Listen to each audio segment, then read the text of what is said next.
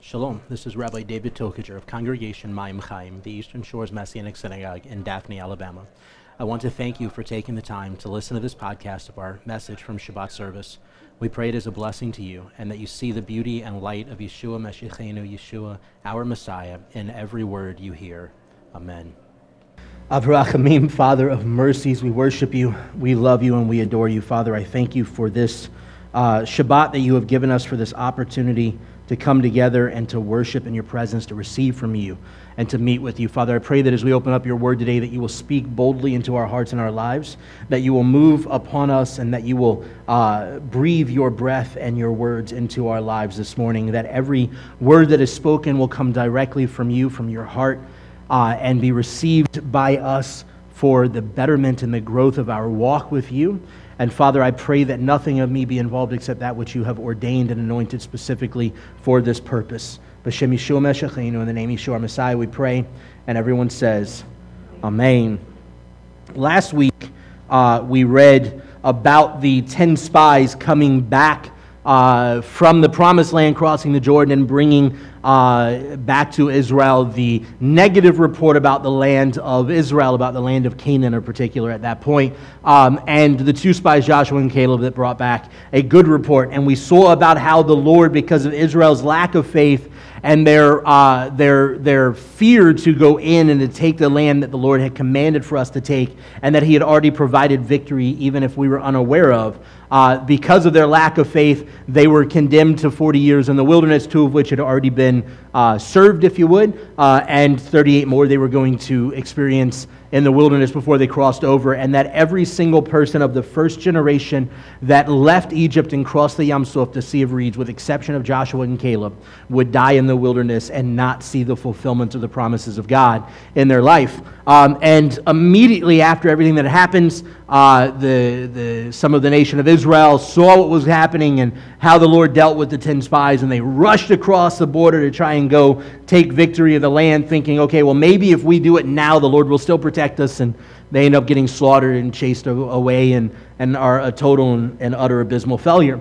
Um, and we see the beginning of that first generation start to die away. Um, from this point in the book of Numbers through basically the remainder of Numbers becomes kind of, uh, in some ways, a rather bleak concept to hold to. Because what we know now is that 600,000 men have to die, plus all the women that were uh, that crossed over that were uh, old enough to deal with it. But there were 600,000 men over the age of 20 who crossed over the Yam Suf uh, and were of age to go to war, plus all the women that were adults that crossed over as well, that have to die in the, the wilderness. And so last week we saw a bunch of them die. This week we see uh, another 15,000, give or take, that die because of the rebellion that we read about in this particular Parsha, in Parsha Korach.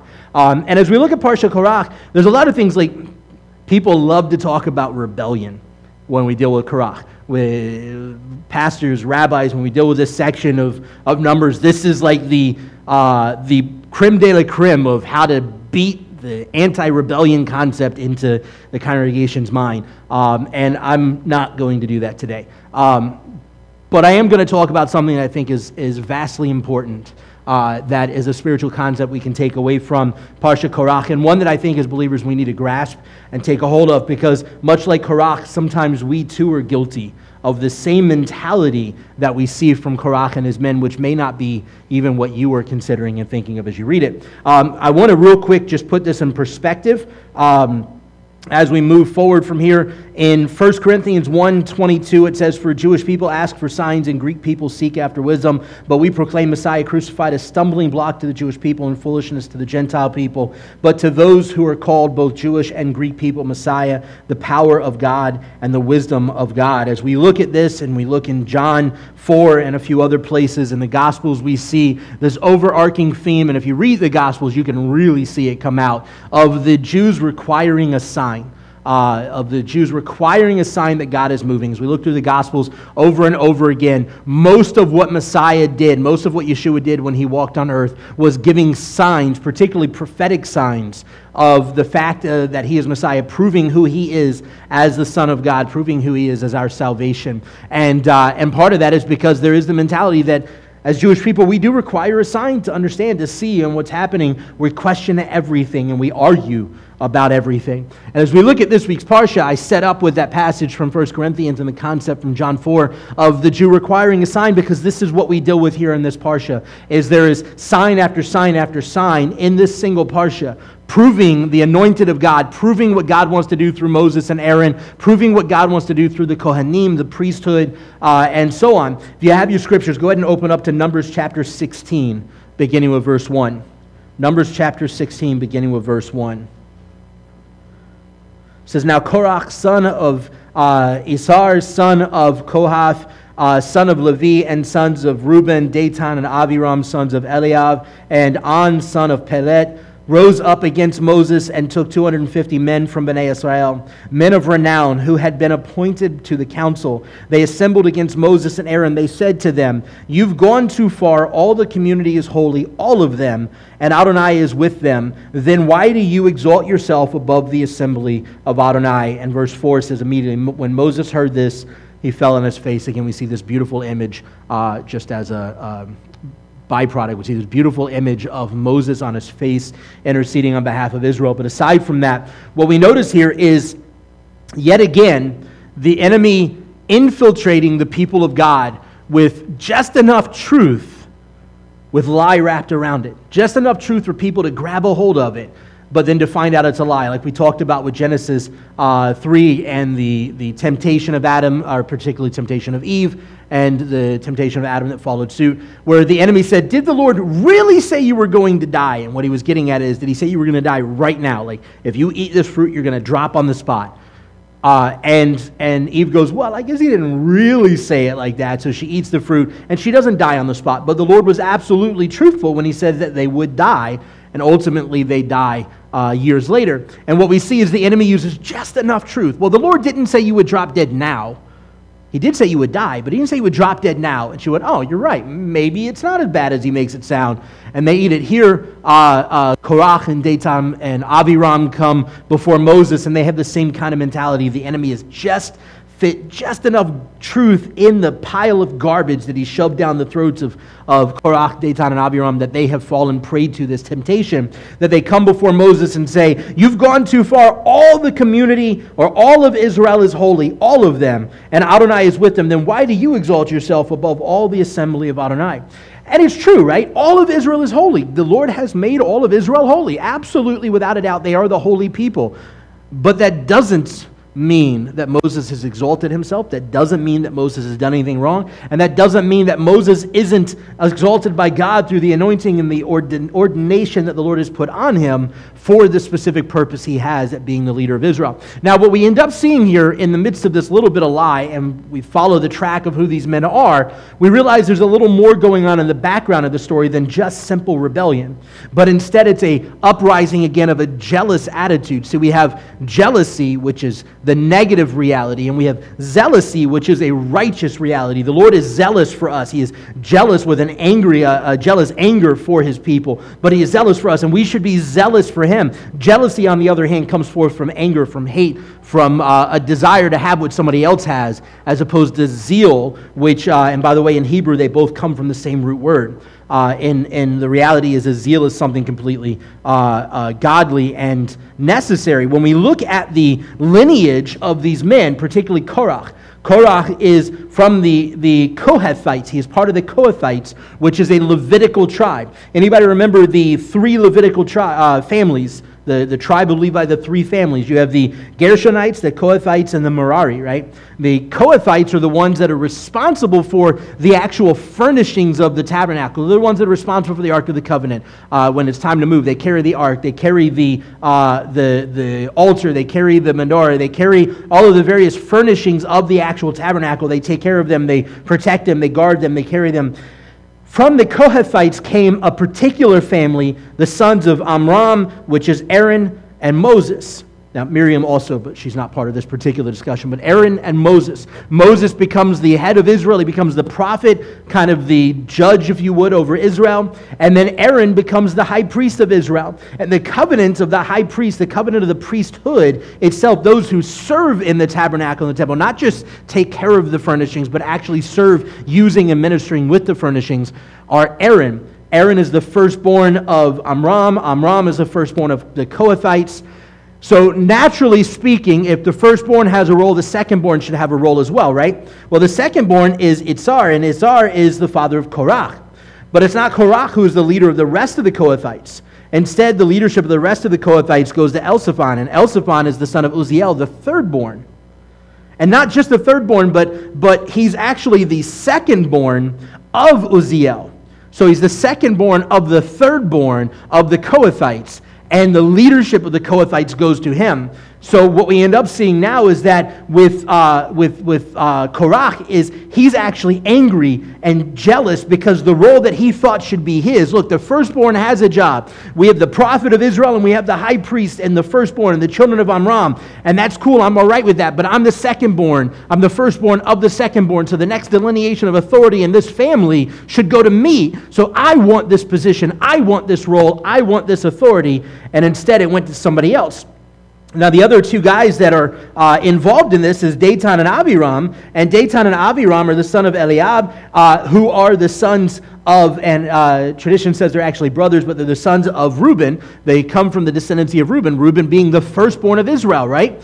But the actual leadership of Israel in terms of the tribes outside of the priesthood went to who? Didn't go to Reuben, right? Who did it go to? Went to Judah. And what's really interesting is if we look at the camps here, we see that uh, on the east side of the, temp- of the tabernacle, which is where the entrance to the tabernacle, the entrance to the outer courts, the courts of praise, the entrance to the tabernacle was on the east side. Who camped on the east side? The Kohanim. The Aaronic order, the Kohanim, Aaron and his priesthood live, they camp right outside the tabernacle on the east side. And who camps just past them on the east side? Judah, right? Judah's the head, the leadership, the kingship of Israel comes out of the lineage of Judah. Who camps on the side with the Kohathites? Immediately next to the Kohathites, which is where uh, uh, Korach comes from. Who camps with the Kohathites? Reuben. So these two guys camp next to each other, uh, these families. And so you have Datan and Abiram and Korach who are near each other in the way that they camp. And so they've been concocting this problem, this conspiracy for a while now. And they're both acting out of jealousy because Datan and Abiram are the descendants of the firstborn of Israel, but they're not in leadership. Judah is.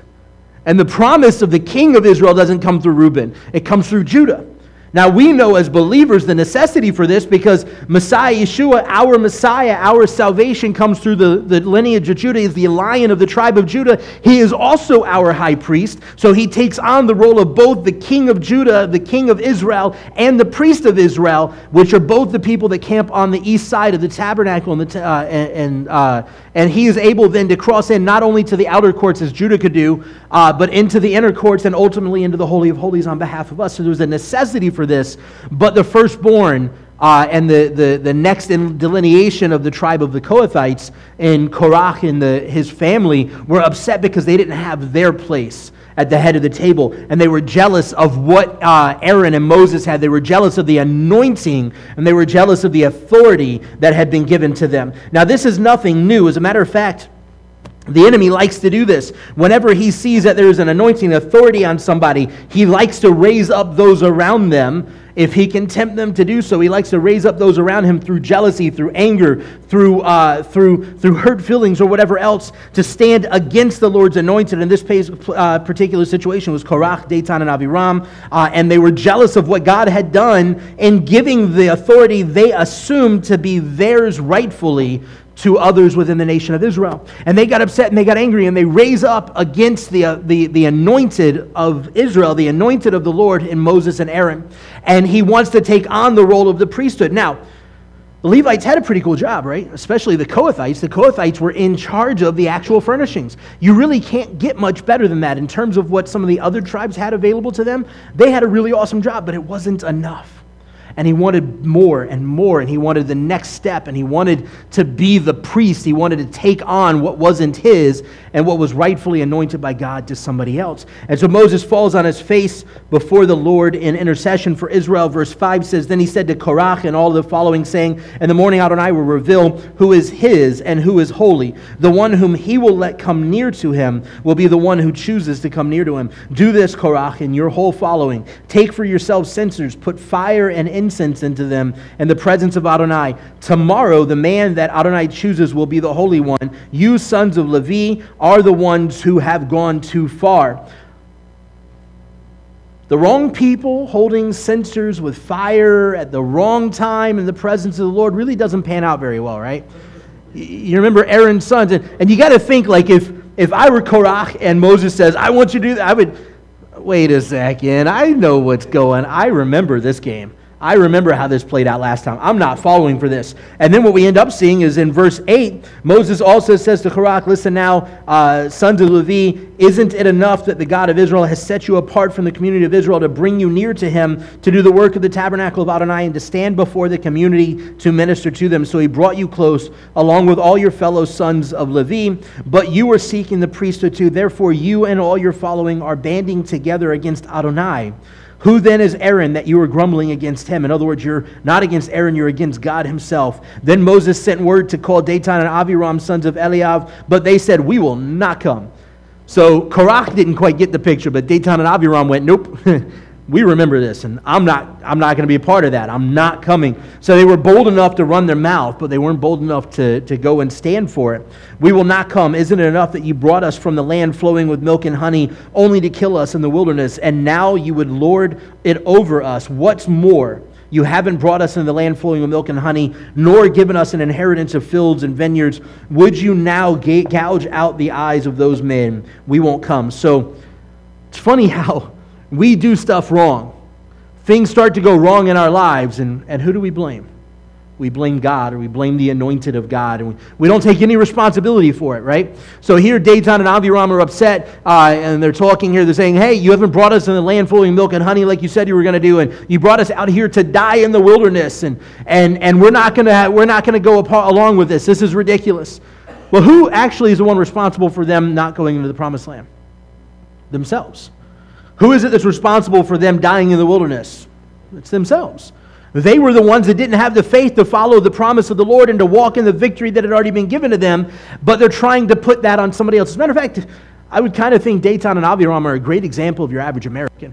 Um, we're really good about messing things up and blaming other people for it, right? Uh, and we don't like taking responsibility. As a matter of fact, I would say probably most of humanity are that way. We don't like taking responsibility for our own actions. Instead, we want to put it on somebody else. As a matter of fact, that's one of my biggest problems with the, the, the whole concept of like once saved, always saved, is we take away the necessity for us to have responsibility for our own lives right? Well, we said a prayer, we repeat it after the pastor. We're good to go. We don't ever have to worry about it again. There's no more responsibility on me. God's already taken care of it all and we're good to go. Well, no, there's still a responsibility to walk in righteousness and holiness. Um, what we end up seeing, though, is not only is this a scenario where we see the same mentality, the same attitude, where the those who are already in a position of authority or those who are already good men, those who are already a part of what God is doing, want more.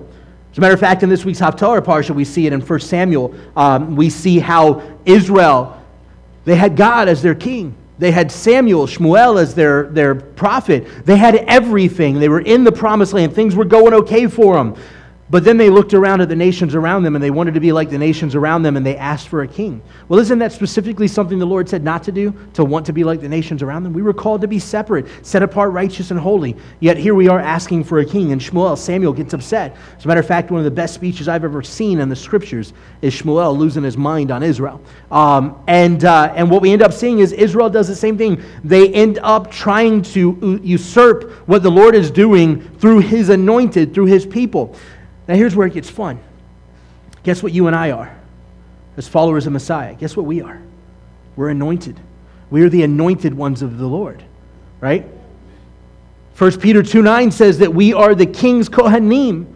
We are a holy people. We are the Lord's priests. Now, we are not priests in the sense of the Aaronic order, but we are priests. It is our role as those who are capable of entering into the presence of the Lord to minister on behalf of his presence to those who aren't so that ultimately all those that we come into contact with are then able to enter into the presence of the Lord.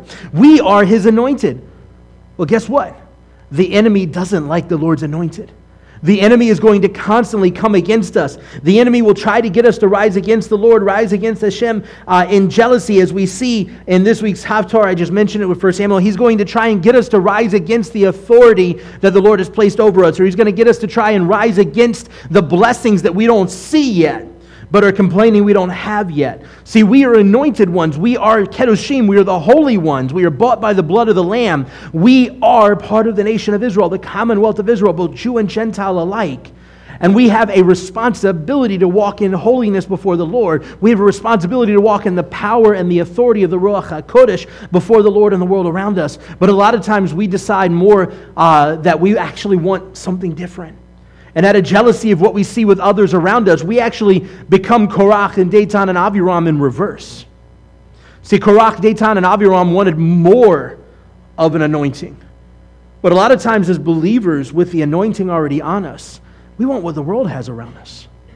We want the big house or the big cars and the, the, the finer things in life, and we want to have the fun. We want to go out and party. We want to go out and do all of these things. And we look at the life of a believer as though it's bleak and boring and humble, and, and we're always going to be lowly, and we're going to be. But you know what? The Lord has already given us greater than that because He's given us Himself within us so that we can then impact the world around us right? You're not going to influence people with tons of money. If you don't believe me, just look at how our current president's response from the rest of the country is, right? You're not going to get much more rich than, than, than uh, Donald Trump and in a position of authority like he is, yet people don't like him. People don't want anything to do with him. People are revolting against him, right? And the reality about it is, money's not going to do the job. All the fine things aren't going to do the job. It doesn't matter what you have, it doesn't matter how you dress, it doesn't matter how you act.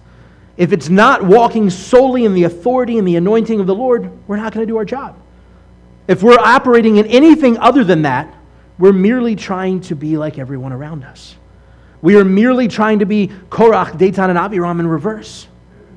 Korach, Datan, and Abiram wanted a better anointing, or at least what they thought was a better anointing. And a lot of times we want less of an anointing. We want the world has. We want what everyone else has because we don't want to be different. It's weird to be different. Being different, people look at you funny. They laugh at you. They poke at you. They call you names. They're mean to you. They don't believe you or they act uh, like you're an idiot or you're crazy. You know what? Faith the Messiah is kind of crazy. And if we're going to be honest about it, faith that signs and wonders and miracles can happen through us and His Ruach HaKodesh, His Holy Spirit that's in our lives, that's kind of crazy. But it's true. I've experienced it. Some of you, many of you have experienced it. It's absolutely true. There is empirical data that I have in my life that proves that it is true. So it's not a matter of whether other people think it's crazy, but when we walk in it, when we walk in the authority and the anointing that is ours, imagine if, if, if, if Korach, as a Levite, as a Kohathite, as one who gets to interact with the actual furnishings of the tabernacle, imagine if he had simply walked in the authority and the anointing that was already his. Not trying to take somebody else's, but walked in what was already his. Imagine how much different this scenario would be. If he was using his gifts and his talents and the things that the Lord has already placed in his life for the Lord's purposes, the way the Lord had given them to him or for what he had given them to him for. Imagine how much different things would be. He would be complementary to the priesthood. Rather than trying to take the priesthood, he'd be complementary to it.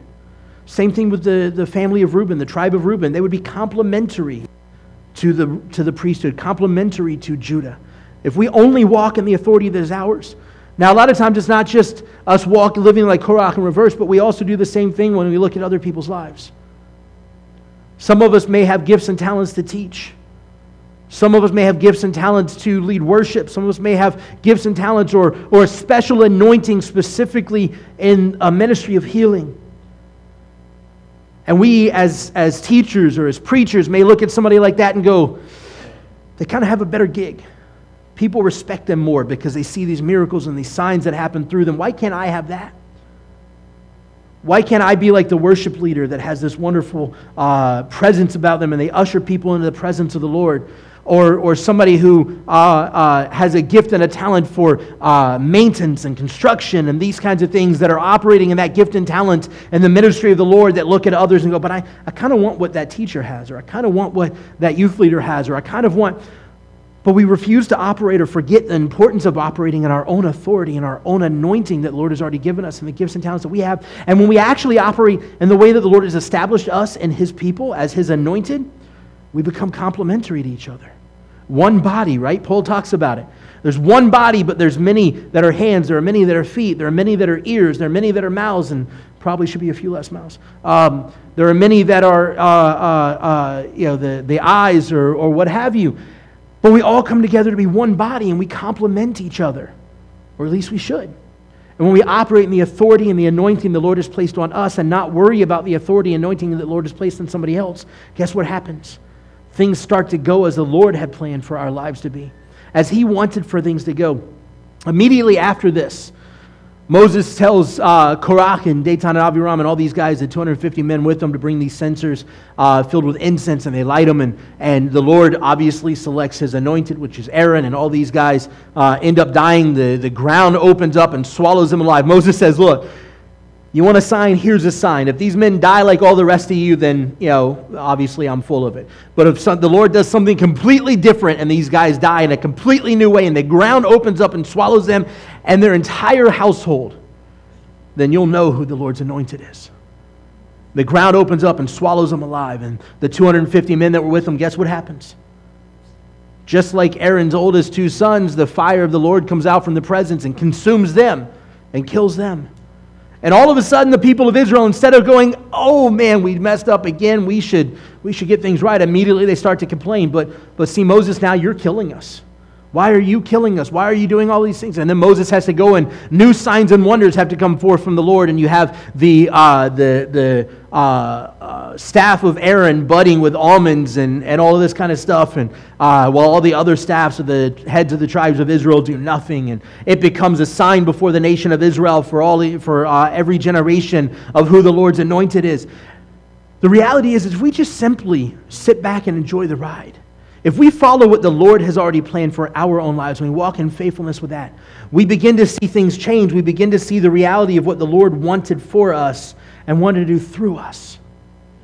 But so often we want what everybody else has. We want what everybody else is doing. Look, within Messianic Judaism, we're obviously a little different than most of the rest of the body. And if you haven't figured that out yet, you haven't been here long enough. Give us a few weeks, you'll catch on pretty quick. We're weird. Messianic Judaism is a little different. And honestly, in a lot of cases, we lure even more crazy. Um, but Messianic Judaism is a little different than the rest of the body of Messiah. And because we're a little different, I truly believe because the scripture prophesies and promises that the head, uh, that, that we will be the head again and not the tail. And there's this image that we are going to be the leaders of Israel, the, the, the, those that are attached to Judaism with faith in Messiah that we are going to be the leaders of the people of God, that we're going to be the leaders of the body of Messiah again. And I believe we're slowly transitioning into that day. Um, but as we, looking already strange and different and walking in our anointing and authority the Lord has given us, look at the rest of the body around us. And we look at other congregations and we go, you know, they don't necessarily follow the Lord the way that we believe the Word of God says we should. They don't necessarily worship the Lord the way we believe the Word of God says. They don't live the way we believe the Word of God says that you should live. Why is it that the Lord is blessing them? Why is it that their congregations are growing and exploding? And why is it that they're able to, to do this and that and the other? And why is it that they have so much in the bank? And why is it they have this? And why is it we don't? And we become Dathan and Aviram and Korach, and we're looking at those around us going, but I'm not happy with just settling with what the Lord has already anointed me for and what He's already given me. I want somebody else's anointing too. I want what somebody else is doing also. But the reason we are in a Messianic Jewish synagogue is because we are different. The Lord has called us to be different, set apart, righteous, and holy. We work with the rest of the body of Messiah for the good of the kingdom of God, not so that we can try and gain what they have or so that they can try and gain what we have, but so that the kingdom can gain more for Messiah. It is our job, our, our role to walk in the authority and the anointing the Lord has already given us. Now, listen, just like the enemy used Korach to, to rise up against Moses and Aaron, just like the enemy used Israel to speak against the leadership, uh, the, the, the authority that God had as the ruler and the king, the one true and only king of Israel, the king of all kings. Just like as we look through the Gospels and we see that the enemy used certain groups of Pharisees and Sadducees to speak against and rise up against the anointed of Messiah, Yeshua, um, the reality is that the enemy is going to use others that we have interaction with, others in our own lives, to rise up against the anointing the Lord has given us. And sometimes it's going to be difficult to walk in that, that anointing when our families are giving us uh, a hard time or when our friends are beating down on us. Or lo and behold, when everybody walks away from us. Look, Yeshua said it's not going to get easy. He said, if you want to follow me, pick up your cross. Hate your father, mother, sister, and brother, and follow me. He never said it was going to be easy. He never said people were going to like us. But you know what? When we forsake everything else in the world and we walk in the authority and the anointing of the Ruach HaKodesh that the Lord has given us, we walk in the reality that you and I are ordained, are anointed as the priesthood under our high priest of Yeshua HaMashiach. When we walk in the anointing, the authority of the Holy Spirit, you know what happens? Lives begin to get changed people's lives begin to be touched. They begin to see the light of Messiah in our lives. They begin to see the Shekhinah, the divine glory of the Lord. People start getting healed because we have the faith enough to stand firm in who the Lord has made us to be and who He's called us to be. We have the faith enough to stand firm in that and proclaim healing, not beg for it. Proclaim healing. Proclaim freedom, not beg for it. Proclaim it in the name of Yeshua. He says, Anything you ask in my name will be given unto you. Well, guess what? We are anointed by him, so anything we ask will be given unto us. It is our responsibility to walk in that anointing that authority. It is our responsibility to recognize our role. And that sometimes those that are a mouth don't need to act like a hand. Those that are a hand don't need to act like a foot. We need to be who we are in this body so that we can work together complementary for the purposes of the kingdom of God. It's an absolute necessity. Look at it 15,000 people died because of the ignorance and the jealousy and the anger and the lack of willingness to follow what the Lord had already called them to be. 15,000 people died immediately because of it. Let that sink in. How many lives do we have the possibility of wrecking when we walk outside of our anointing, we walk outside of our authority. How many lives are we condemning when we ignore the call of the Lord when He places a, urging on our heart to minister to somebody? I don't care if you're in the grocery store. I don't care if it looks weird. I don't care if it's right next to the lobster tank. I don't know why it had to be a lobster tank. It was just it's right there. My kids want to watch the lobsters all the time. I don't care where you are, why you are, or what you're doing, or how big of a rush you're in, or how many more important things you have to do. How many lives do we have the potential of damaging when we don't follow the call of the Lord in every waking moment? See, I think one of the problems for us as believers today, and, and I'm going to close with this concept, I think, one of the problems that we, uh, first lie a pastor or rabbi ever tells you is I'm going to close. Um, and then he'll, he'll lie that same lie three more times. Um, one of the problems, the major problem I think we as believers have today, and that I think the body Messiah is either going to have to, face and deal with or get out of the way of, is that the Lord has placed us here for a distinct purpose. We have been given the uh, anointing of the Ruach HaKodesh for a distinct purpose. We just like Moses, see, Israel required a sign, and Moses gave them the sign over and over and over and over again. We, just like Moses, are the anointed of the Lord, and our purpose is to bring the sign of the truth of Yeshua's messiahship, his kingship, his lordship, his authority to every person we come into contact with. And I think our problem is that we don't walk in faithfulness to the anointing of the Ruach HaKodesh. We don't live in faithfulness to the anointing of the Ruach HaKodesh. We don't spend every waking moment training ourselves to be in communion with the Lord. Whether we're at work or at school or driving down the road. One of my favorite things when I'm on my motorcycle, I put a headset on and I'll play worship music while I'm riding down the road. And there's no better time to pray than when you're on the back of a motorcycle anyway, so I take advantage of it. You never know when it's going to save your life. Um, but but being on the bike, I'm in solitude. I'm not worrying about anything else. I'm just in the presence of the Lord.